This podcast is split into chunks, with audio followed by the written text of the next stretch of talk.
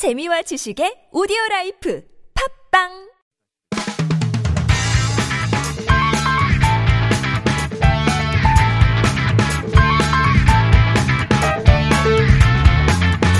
TBS 아우라 첫 번째 광장입니다. 코로나 사태로 거의 모든 업종이 힘들어졌는데요. 반면 코로나가 호재가 된 것도 있습니다. 바로 온라인 미디어 업계요. 집안에서 머무는 일상이 길어지면서 미디어 업계도 큰 변화를 겪고 있습니다. 그 중에 눈에 띄는 건 단연 넷플릭스의 약진입니다. 한편으로는 국내 통신사와 망 사용료를 둘러싼 신경전이 또 치열한데요. 오늘은 이 이야기 한번 해보겠습니다. 관련 내용 또 말씀 주실 분으로 방송통신 전문가 김태호 창원대 법학과 교수 모셨습니다. 어서 오십시오. 예, 안녕하십니까. 예. 넷플릭스나 유튜브 우리에겐 참 익숙한 미디어인데요. 이들을 줄여서 흔히 OTT라고 부르죠. 근데 이게 OTT가 어떤 개념이고 이런 OTT 서비스가 국내에 얼마나 되는지 한번 좀 먼저 말씀해 주시죠. 네, OTT는 오버 더 탑을 줄인 말입니다. 아, 그래서 원래 이제 기존 가정에서 어, 방송을 보기 위해서는 셋탑박스가 필요한데 예. 아, 셋탑박스 없이도 실시간이나 비실시간 영상 컨텐츠 시청이 가능한 서비스를 의미하고 있습니다. 그래서 TV 수상기뿐만 아니고 뭐 다양한 인터넷 예. 기기를 통해서 시청할 수 있다라는 장점이 있고요. 국내 사업자들을 대표적으로 말씀드리면 지금 우리나라의 경우에는 웨이브나 티빙과 같은 어, OTT 사업자들이 있고 그다음에 뭐 오늘 이제 이슈가 되고 있는 넷플릭스나 유튜브 그리고 게임 라이브 방송이 주로 이루어지는 트위치가 예. 있습니다. 그리고 아프리카 TV도 일종의 OTT로 이제 구분을 할 수 있을 것 같습니다. 예. 근데 이제 지금 논의의 대상이 되는 넷플릭스 이게 그동안 단연 화제를 몰고 왔었고요. 주로 영화와 드라마를 이제 서비스하는 데인데요. 이 코로나 사태를 겪으면서 국내 매출이 어마어마하게 늘었다고 그러던데요. 네네 그렇습니다. 어, 국내 그 모바일 앱 분석 업체 와이즈앱에 따르면 어, 지난달 넷플릭스에서 발생한 국내 결제액이 362억 원으로 추산된다라고 네. 발표하였습니다. 어, 이 수치는 2년 전에 비해서 어, 10배 가량 늘어난 규모입니다. 어, 그리고 유료 이용자 수는 어, 이 2018년 대비 26만 명에서 272만 명으로 증가한 것으로 추정되고 있습니다. 예, 좀 옆으로 빠진 이야기지만 이게 추정치일 뿐이고 실제로 넷플릭스나 유튜브 같은 경우는 얼마의 수익을 올리고 있고 유료 회원이 몇 명인지를 그 일종의 뭐 과세 자료라면 과세 자료일까요? 이거 우리 정부나 혹은 다른데 전혀 공개하고 있지 않다고 그러던데요. 네, 뭐 우리나라에서 공개하고 있지 않지만 넷플릭스도 상장사기 때문에 예. 그 실적 지표들을 어, 발표할 때 나름의 어떤 분기별 어떤 그 수익에 대해서는 어, 모든 해외 어떤 수익을 추산해 가지고 어, 발표를 하는 것으로 알고 있습니다. 예. 그 논점이 되는 이야기를 나누기 전에 먼저 OTT 서비스 쭉 설명을 하셨는데요. 이게 법적인 용어는 아니지 않습니까? 네. 우리나라 방송법이나 통신법상 네. 우리나라 현행법 에서는 OTT를 어떻게 규정하고 있나요? 네. 예, 말씀하셨던 것처럼 OTT가 사실상 방송과 유사한 서비스를 제공하지만 예. 아, 방송법상 OTT에 대한 뭐 명시적인 정의라든지 법적 지위에 대한 규정이 없기 때문에 방송법에 따른 규제는 받고 있지 않습니다.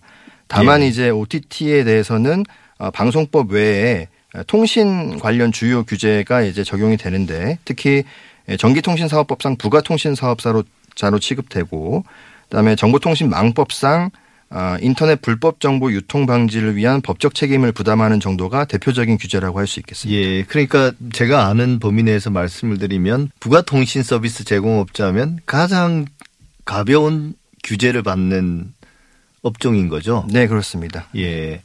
그러면 이제 그 결국은 부가통신 사업자는 기간통신 사업자의 그 초고속 인터넷망 이걸 활용해서 서비스를 제공하는 거 아니겠습니까? 네. 그래서 결국은 SK 브로드밴드와 분쟁이 생기고 있는 건데요. 네네. 이 핵심 쟁점은 뭔가요? 뭐 간단히 설명드리면 이제 누군가 소유하거나 관리하는 자원을 이용하기 위해서는 예. 뭐 일반적으로 대가를 부담하는 게 통상적일 것입니다. 근데 망을 주로 이제 고속도로로 비유하는데 예. 예, 우리가 고속도로를 이용하면 어, 톨게이트 비용을 내지 않겠습니까? 예. 그래서 넷플릭스는 자신의 컨텐츠를 가입자에게 도달시키기 위해서는 반드시 인터넷 사업자의 망이 필요하고 이용해야 되는데 이 망에 대한 이용 대가를 망 사용료라고 어, 하고 있습니다. 예. 예, 그런데 이제 쟁점은 이제 인터넷망도 유지 관리와 추가 확장이 필요한데 그 비용을 누가 내는 것이냐, 내야 되는 것이냐 가 이제 핵심입니다. 그래서 인터넷망을 이용해서 수익을 내는 넷플릭스가 내야 된다. 또는 SKB는 어, 가입자한테 돈을 받고 있으니 그걸로 충당해라. 아, 이것이 이제 핵심적인 쟁점이라고 할 수 있겠습니다. 예. 그러니까 이 넷플릭스는 주로 드라마나 영화를 다운로드 받아서 보기 때문에 사실 그 트래픽이 상당하죠. 네네. 상당한데 그걸 이제 지금은 넷플릭스 입장에서는 공짜로 쓰고 있는 거 아니냐. 네네. 근데 이런 질문 가능할까요? 넷플릭스 이용자들이 넷플릭스를 이용하기 위해서는 실제로 SK 브로드밴드라든지 어, 뭐 KT라든지 혹은 LG U 플러스라든지 이런 기간 통신 사업자의 고객이 고객이 되어야 되지 않습니까? 네. 인터넷 서비스를 받아야 되는 건데 네. 거기에 이미 일정량의 서비스 이용료를 내는 건데 네. 넷플릭스가 또 내는 거는 이중적으로 받는 거 아닌가요? 네. 넷플릭스는 아, 잠깐 말씀드렸던 것처럼 트래픽이 많이 유발됩니다. 예. 뭐 어, 국내 조사에 따르면 어, 이런 유튜브나 페이스북과 같은 해외 그 CP들이 LTE 트래픽의 한 70% 정도 차지한다라고 하고 있고 어, 이 국내 CP의 두 배 정도 차지하는 비중을 갖고 있다라고 하고 있습니다. 그래서 예. 이 일상적인 트래픽을 관리하는 건 당연히 통신 사업자가 그 가입자로부터 받는 비용으로 충당해야 되지만 예. 특별하게 이제 많은 혼잡 비용을 야기하는 원인을 제공하는 CP들도 어, 그 늘어난 어떤 트래픽에 대해서 발생시키는 비용에 대한 일부의 어떤 부담도 같이 공유를 해야 될 필요성이 있다라고 생각이 됩니다. 예. 그러니까 넷플릭스는 좀 뭐 우리가 흔히 아는 네네. 고속도로에 이제 너무 많은 차량을 집어 넣는다는 이야기죠. 그러니까 뭐 이제 우리가 예. 어, 혼잡 통행료 같은 걸 징수하는 예. 거와 생각하면 될 것 같습니다. 예. 그럼 이런 질문은 어떻습니까? 제가 생각할 때는 유튜브 또한 네. 트래픽이 어마어마할 것 같은데요. 네네. 유튜브는 망 사용료를 어떻게 내고 있습니까? 그 유튜브는 이 자사 컨텐츠를 효율적으로 전송하기 위해서 나름의 솔루션을 갖고 있는데 그걸 이제 캐시 서버를 어, 각 나라마다 이제 곳곳에 배치하고 있습니다. 예. 여기 캐시 서버라는 것은 사실 컨텐츠 물류 창고라고 이제 할 수 있겠죠. 예. 그래서 이걸 인터넷 통신 사업자들한테 무상으로 제공을 하는 대신에 예. 이거는 이제 단순한 저장 창고기 때문에 실제로 가입자들한테 컨텐츠가 도달되려면 추가적인 망의 이용이 발생합니다. 예. 그것은 이제 공짜로 이제 이용할 수 있도록 하는 그런 조건을 제시하고 있는데 결국 이제 구글이 갖고 있는 파워라든지 컨텐츠의 중요성 때문에 우리 인터넷 사업자들은 이런 구글의 요구 조건을 수용할 수밖에 없고 망 이용 대가를 별도로 이제 징수를 하지 않고 있는 상황입니다. 예. 이건 그러면 사실은 걷어야 될 이용료를 못 걷고 있다. 예를 들면 그 구글이나 유튜브의 파워, 네네. 시장에서의 파워 때문에 그렇게 이해하면 일종의 갑질인가요? 일종의 이제 사실 이게 어, 마치 이제 그 통신 사업자들한테 유리한 것처럼 보여지지만 예. 어, 결국 궁극적으로 자신들의 서비스 quality를 높이기 위한 전략인 겁니다. 그런데 이제 그 비용을 어쨌든 뭐 망은 반드시 이용해야 되는데 예. 그 비용은 또 전혀 부담하지 않겠다라는 그런 논리로 이제 제시를 하고 있어서 그리고 이게 자신들이 어떤 망의 이용 대가를 내는 것처럼 약간 좀 전환하는 좀 이제 포장하는 논리로 좀 사용되고 있다라고 저는 보여집니다. 예, 그러니까 구글이 국내에 그 캐시 서버를 만들어 놓은 것을 일종의 뭐 자기들이 이용료 대신 뭐 현물로 네네. 그렇게 주장하고 있다는 건가요? 네, 그러니까 어쨌든 그 컨텐츠 저장하게 되면 빨리 이 국내 소비자들은 그 컨텐츠에 접 근할 수 있지만 어쨌든 그 국내 소비자한테 전달을 해야 되지 않겠습니까? 예. 그렇게 많은 사람들이 어쨌든 그 구글 컨텐츠나 유튜브 컨텐츠를 보려고 하면 당연히 망에 대한 congestion은 발생할 수밖에 없습니다. 근데 예. 그거에 대한 이야기는 하지 않고 예. 단순하게 이제 캐시 서버만으로 이제 뭐 뭔가 quality가 더 좋아질 것처럼 이야기를 하고 예. 있는 상황인 겁니다. 그러니까 이게 이용자에게는 국내 캐시 서버가 있으면 유튜브에 네네. 서비스 속도도 빨라지고 좋지만 네. 실제로 그 통신 사업자 입장에서는 네. 별로 달라지는 건 달라지는 게 없는. 없는 거네요. 네, 네. 근데 이게 문제가 되는 게 이게 넷플릭스가 네. 미국이나 프랑스에서는 일부 통신사에 사용료를 지불하기로 했다고 그런 소식이 들리거든요. 네. 어, 프랑스에서는 예를 들면 소송을 통해서 결국 받아냈다는데 네. 한국에서는 왜 이러는 거죠? 나름 이제 이게 뭐 한국 이나 다른 나라가 국력이라든지 어떤 여건의 차이가 있- 있어서 그런 것 같지는 않고 예. 제가 생각했었을 때는 어떤 세계적으로 이제 그렇게 망 이용 대가를 부담하는 추세인 건 같습니다. 근데 이제 예. 그 당연하게 이제 망 이용 대가를 어 주는 것보다는 나름 일단은 한번 저항을 하고 뭔가 이제 분쟁화 시켜서 어망그 그 나라에서 망 이용 대가를 낼 것인지 말 것인지에 대한 어떤 그런 논쟁을 좀 일으킨 다음에 뭐 이제 자기한테 유리하면 당연히 안 줘도 되는 것이지만 예. 이제 뭐 이 소송이라든지 어떤 규제 당국의 판단에 따라서 또는 입법에 에 의해서 어, 지불하게 되는 상황이 발생하면 지불할 수밖에 없는 뭐 그런 어떤 상황이라고 저는 생각이 됩니다. 이게, 결국 case by case로 네. 예, 달라고 요청하면 또 소송에 가면 그런 어떤 협상에 의해서 주는 거지. 네. 그냥 뭐 일괄적으로 자기들이 원칙을 정해놓고 다 주거나 안 주거나 그런 건 아니라는 말씀이시죠? 왜냐하면 이제 어쨌든 계약 base이기 때문에 예. 계약은 뭐 법에서 강제하지 않는 이상 뭐 예. 줄 필요 없는 비용을 굳이 줄 이유는 없다고 저는 생각이 예. 됩니다. 근데 우리나라는 이제 그 인터넷 서비스라는 통신 사업자가 이제 세 군데가 있지 않습니까? 네. SK, KT 그다음에 LG가 있는데 네네. 왜 지금 유독 SK 브로드밴드만 넷플릭스와 그런 분쟁을 겪고 있는 거죠?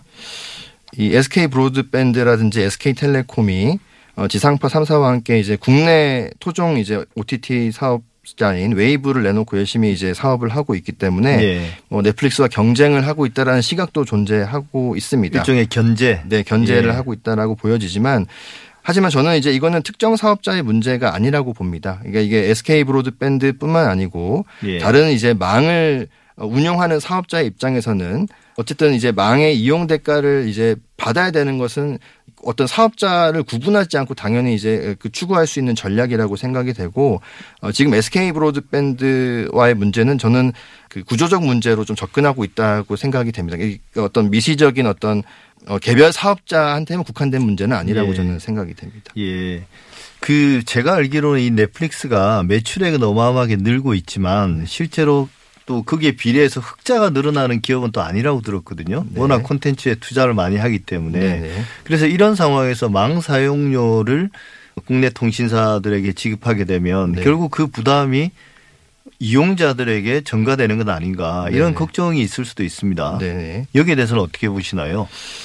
뭐 기본적으로 넷플릭스와 같은 OTT 미디어 소비로 인한 편익은 예. OTT 사업자뿐만 아니고 인터넷 망 사업자도 함께 누리고 있다고 봅니다. 그래서 그로 인해서 이제 발생한 비용도 결국에는 각 사업자들이 어 합리적으로 분담해야 되는 게 이제 옳다고 생각이 되고요. 예. 어 아까 모두에 말씀드렸던 것처럼 어, 망 사업자가 당연히 투자해야 할 범위를 넘는 부담을 발생시킨 것이기 때문입니다. 그리고 그 국내 네이버와 같은 사업자들은 또 망 이용료를 부담하고 있기 때문에 좀 이 현 상황은 좀 불합리하다고 저는 생각이 됩니다. 근데 이제 이런 어떤 사업자와 사업자 간의 어떤 관계에서 이루어지는 분쟁은 어떻게든 소비자에게 전가될 우려가 있습니다. 하지만 예, 국내 사업자의 불필요한 비용 부담의 절감이라든지 궁극적으로 우리 예, 소비자로부터 수익에 대한 조세적 기여 등이 요구되는 상황이고 그리고 글로벌 구- 어, 규제 트렌드를 고려하면 이번 분쟁을 계기로 좀 어, 서로 간의 협력을 통해서 어, 소비자 후생이 더욱 늘어나는 결과가 나오기를 저는 바랍니다. 예, 지금 마지막 질문인데요. 네. 이 정부가 개입할 수 있는 여지. 이게 사업자 간의 계약 관계가 중심이 될 수밖에 없을 것 같은데 네. 정부가 개입해서 뭔가 좀 합리적으로 조정할 수 있는 그런 여지는 있나요?